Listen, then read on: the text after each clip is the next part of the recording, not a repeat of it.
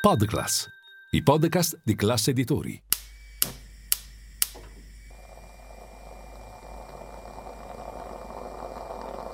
Buongiorno dal gruppo Classe Editori. Io sono Massimo Brugnone. Oggi è mercoledì 12 luglio e queste sono notizie a colazione, quelle di cui hai bisogno per iniziare al meglio la tua giornata.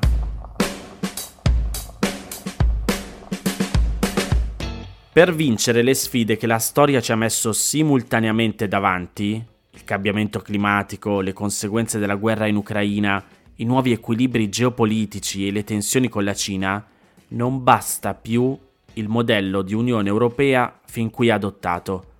Occorre un salto di qualità deciso e coraggioso che comprenda la consapevolezza che l'Unione Europea vale più della somma dei singoli Stati e che bisogna centralizzare le funzioni di bilancio.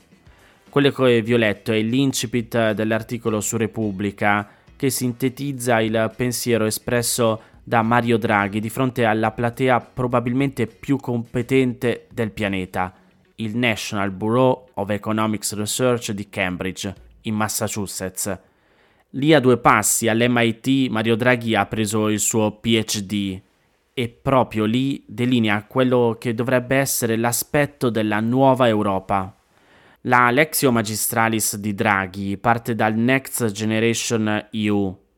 L'Italia, dirà poi più avanti ai giornalisti, è il maggiore beneficiario del Next Generation EU e deve dimostrare che può spendere secondo i tempi con efficienza e integrità. Ma questo è un altro discorso.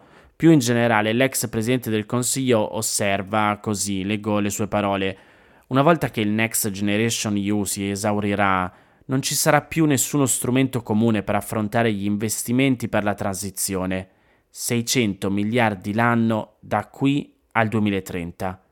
Le regole europee sugli aiuti di Stato limitano la capacità di affrontare una sfida così immane che si aggiunge alle altre le strategie che ci hanno assicurato prosperità e sicurezza, dice Draghi, e cioè affidarci agli Stati Uniti per la sicurezza, alla Cina per l'export e alla Russia per l'energia, sono diventate insufficienti, incerte e inattuabili. L'unica risposta è un'Europa più forte, coesa e determinata. Sono sicuro, dice l'ex Premier, che gli europei sono più pronti rispetto a vent'anni fa a prendere la via giusta. La scelta è fra paralisi, uscita o integrazione. I sondaggi dicono che i cittadini avvertono una crescente paura di minacce esterne, a partire ovviamente dall'invasione russa, e quindi sono pronti a maggior coesione. Il primo banco di prova è il patto di stabilità, che Draghi vede come molto più flessibile rispetto al passato, pronto a recepire le difficoltà di questo o quello Stato membro, senza gli automatismi che tanti problemi hanno causato. Di qui all'allargamento dell'Unione Europea il passo è breve.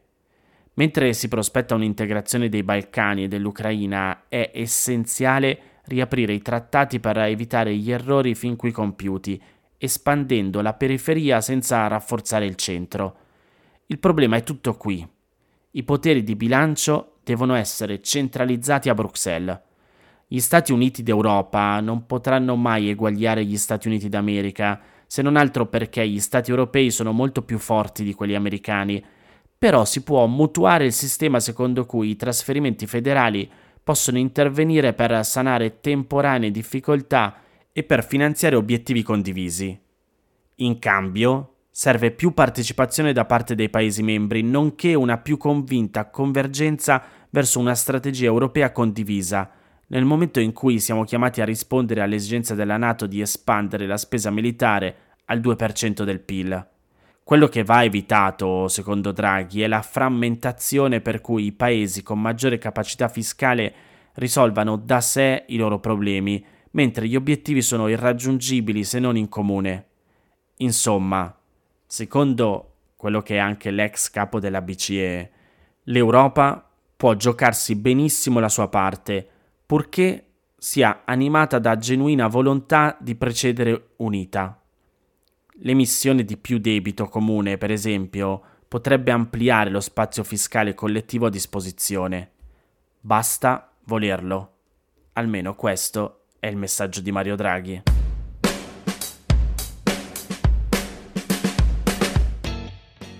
That is my signature. But that is your money. You should have a say about how a banknote looks like. We have selected a few options and you should participate in our survey so you can tell us what you like and what you don't like about the themes that we have selected. Thank you. La voce che avete appena sentito è quella di Christine Lagarde. Come spiega il Post, la Banca Centrale Europea ha annunciato un sondaggio per scegliere il tema con cui saranno ridisegnate le banconote in euro.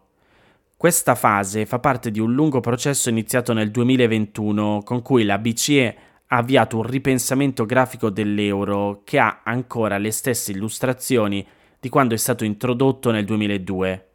Le nuove banconote avranno nuove caratteristiche tecniche anticontraffazione e saranno usati nuovi materiali più ecologici di quelli impiegati oggi.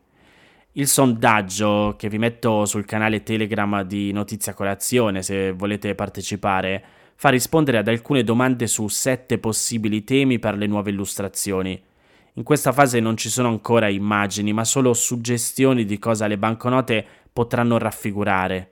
Uccelli, fiumi, mani e così via. Si potrà partecipare fino al 31 agosto.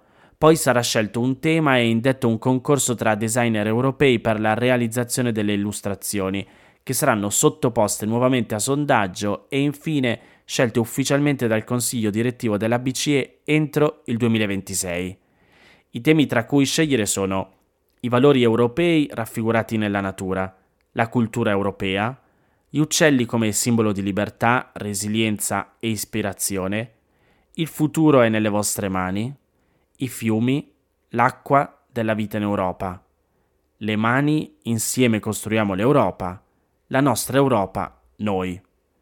Sono temi molto vaghi e astratti, ma sia nel sondaggio che in un report vengono immaginate possibili rappresentazioni per i diversi tagli delle banconote per il fronte e per il retro, il cambiamento riguarderà solo le banconote, che sono uguali in tutti gli stati aderenti alla moneta unica.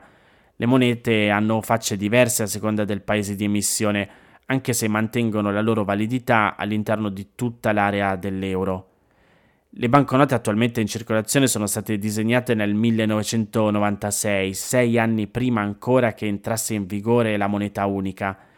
Presentano immagini di porte e ponti generici che evitano simboli o punti di riferimento nazionali specifici. Fu una scelta precisa, fatta per il design di una nuova moneta che sarebbe stata condivisa da paesi con storie e culture diverse. Furono disegnate da Robert Kalina, un designer austriaco che vinse il concorso europeo per la progettazione. Il disegno di ogni banconota cambia a seconda del taglio. Nelle intenzioni di Kalina le finestre e i portali simboleggiano lo spirito di apertura e di cooperazione tra i paesi europei.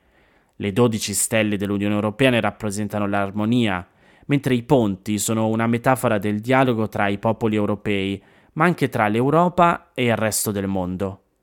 Ogni ponte simboleggia un certo periodo della storia culturale europea, l'antichità classica, il periodo romano, l'età gotica, il rinascimento, l'età barocca e infine quella contemporanea ma i disegni non rappresentano nessuna architettura veramente esistente, a parte quelli nei Paesi Bassi, costruiti su ispirazione delle banconote stesse. Dal 2013 era stata introdotta gradualmente una nuova serie di banconote dedicata a Europa, figura della mitologia greca che ha dato il nome al continente. Nelle banconote in circolazione i disegni sono gli stessi del 1996, ma era stato aggiunto nella filigrana e nella striscia argentata un ritratto di Europa ripreso da un vaso custodito al Louvre di Parigi. Lo so che in questo momento state andando a cercare nel vostro portafoglio le banconote per poter capire se quello che vi sto dicendo corrisponde al vero. Comunque nelle mappe disegnate erano stati poi aggiunti i paesi che via via avevano aderito all'euro e in più erano stati cambiati il font dei numeri e alcune caratteristiche tecniche per adeguarle alle nuove tecnologie anticontraffazione. Il processo di scelta dei nuovi disegni sulle banconote è parallelo allo studio di un progetto della BCE per molti versi innovativo. Ne abbiamo parlato qui a Notizie a Colazione, una valuta digitale alternativa ai contanti. L'euro digitale permetterebbe di pagare virtualmente ovunque nei paesi che adottano l'euro senza usare i circuiti tradizionali come le carte di credito o il bancomat che possono comportare costi aggiuntivi. Si userebbe un'app gratuita che funzionerebbe sia online che offline come una specie di portafoglio digitale.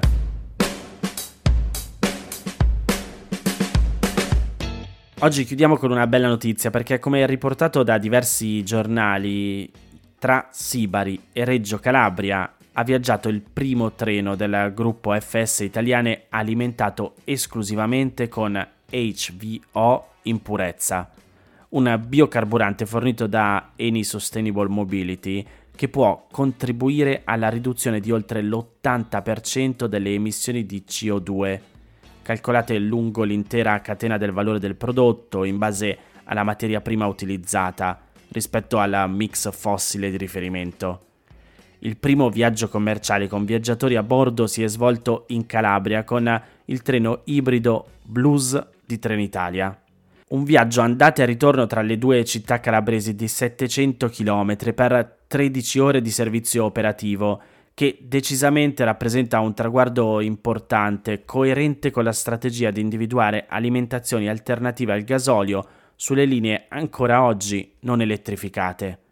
L'utilizzo dei biocarburanti rientra appunto in questa strategia e si inquadra nei più ampi obiettivi di realizzare un ecosistema di mobilità integrata più sostenibile e digitale e di raggiungere la carbon neutrality al 2040 cioè dieci anni prima dei parametri fissati dall'Europa.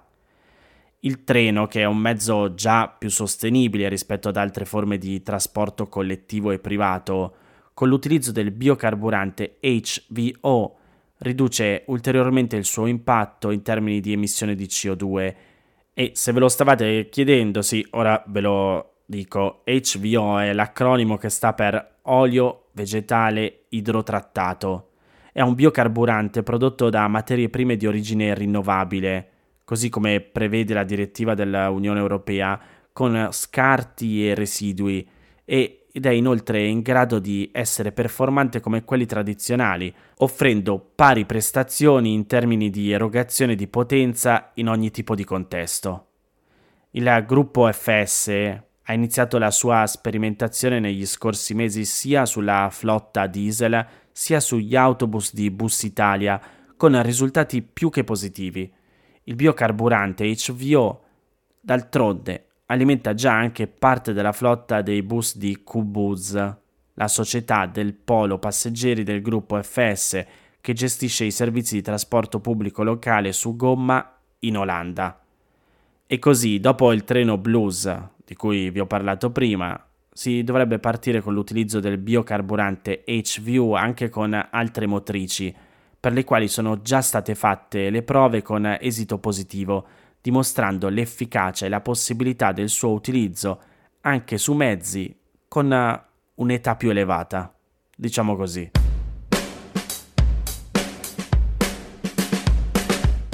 Queste erano le notizie a colazione di oggi. Se volete suggerirmi alcune notizie o mandarmi i vostri commenti su quelle trattate, potete scrivermi all'indirizzo notiziacolazione.it. Se volete rimanere aggiornati c'è il canale Telegram di Notizie Colazione. Nel sommario della puntata trovate il link per gli altri podcast del gruppo Classe Editori. Io vi aspetto domani per iniziare insieme una nuova giornata. Un saluto da Massimo Brugnone.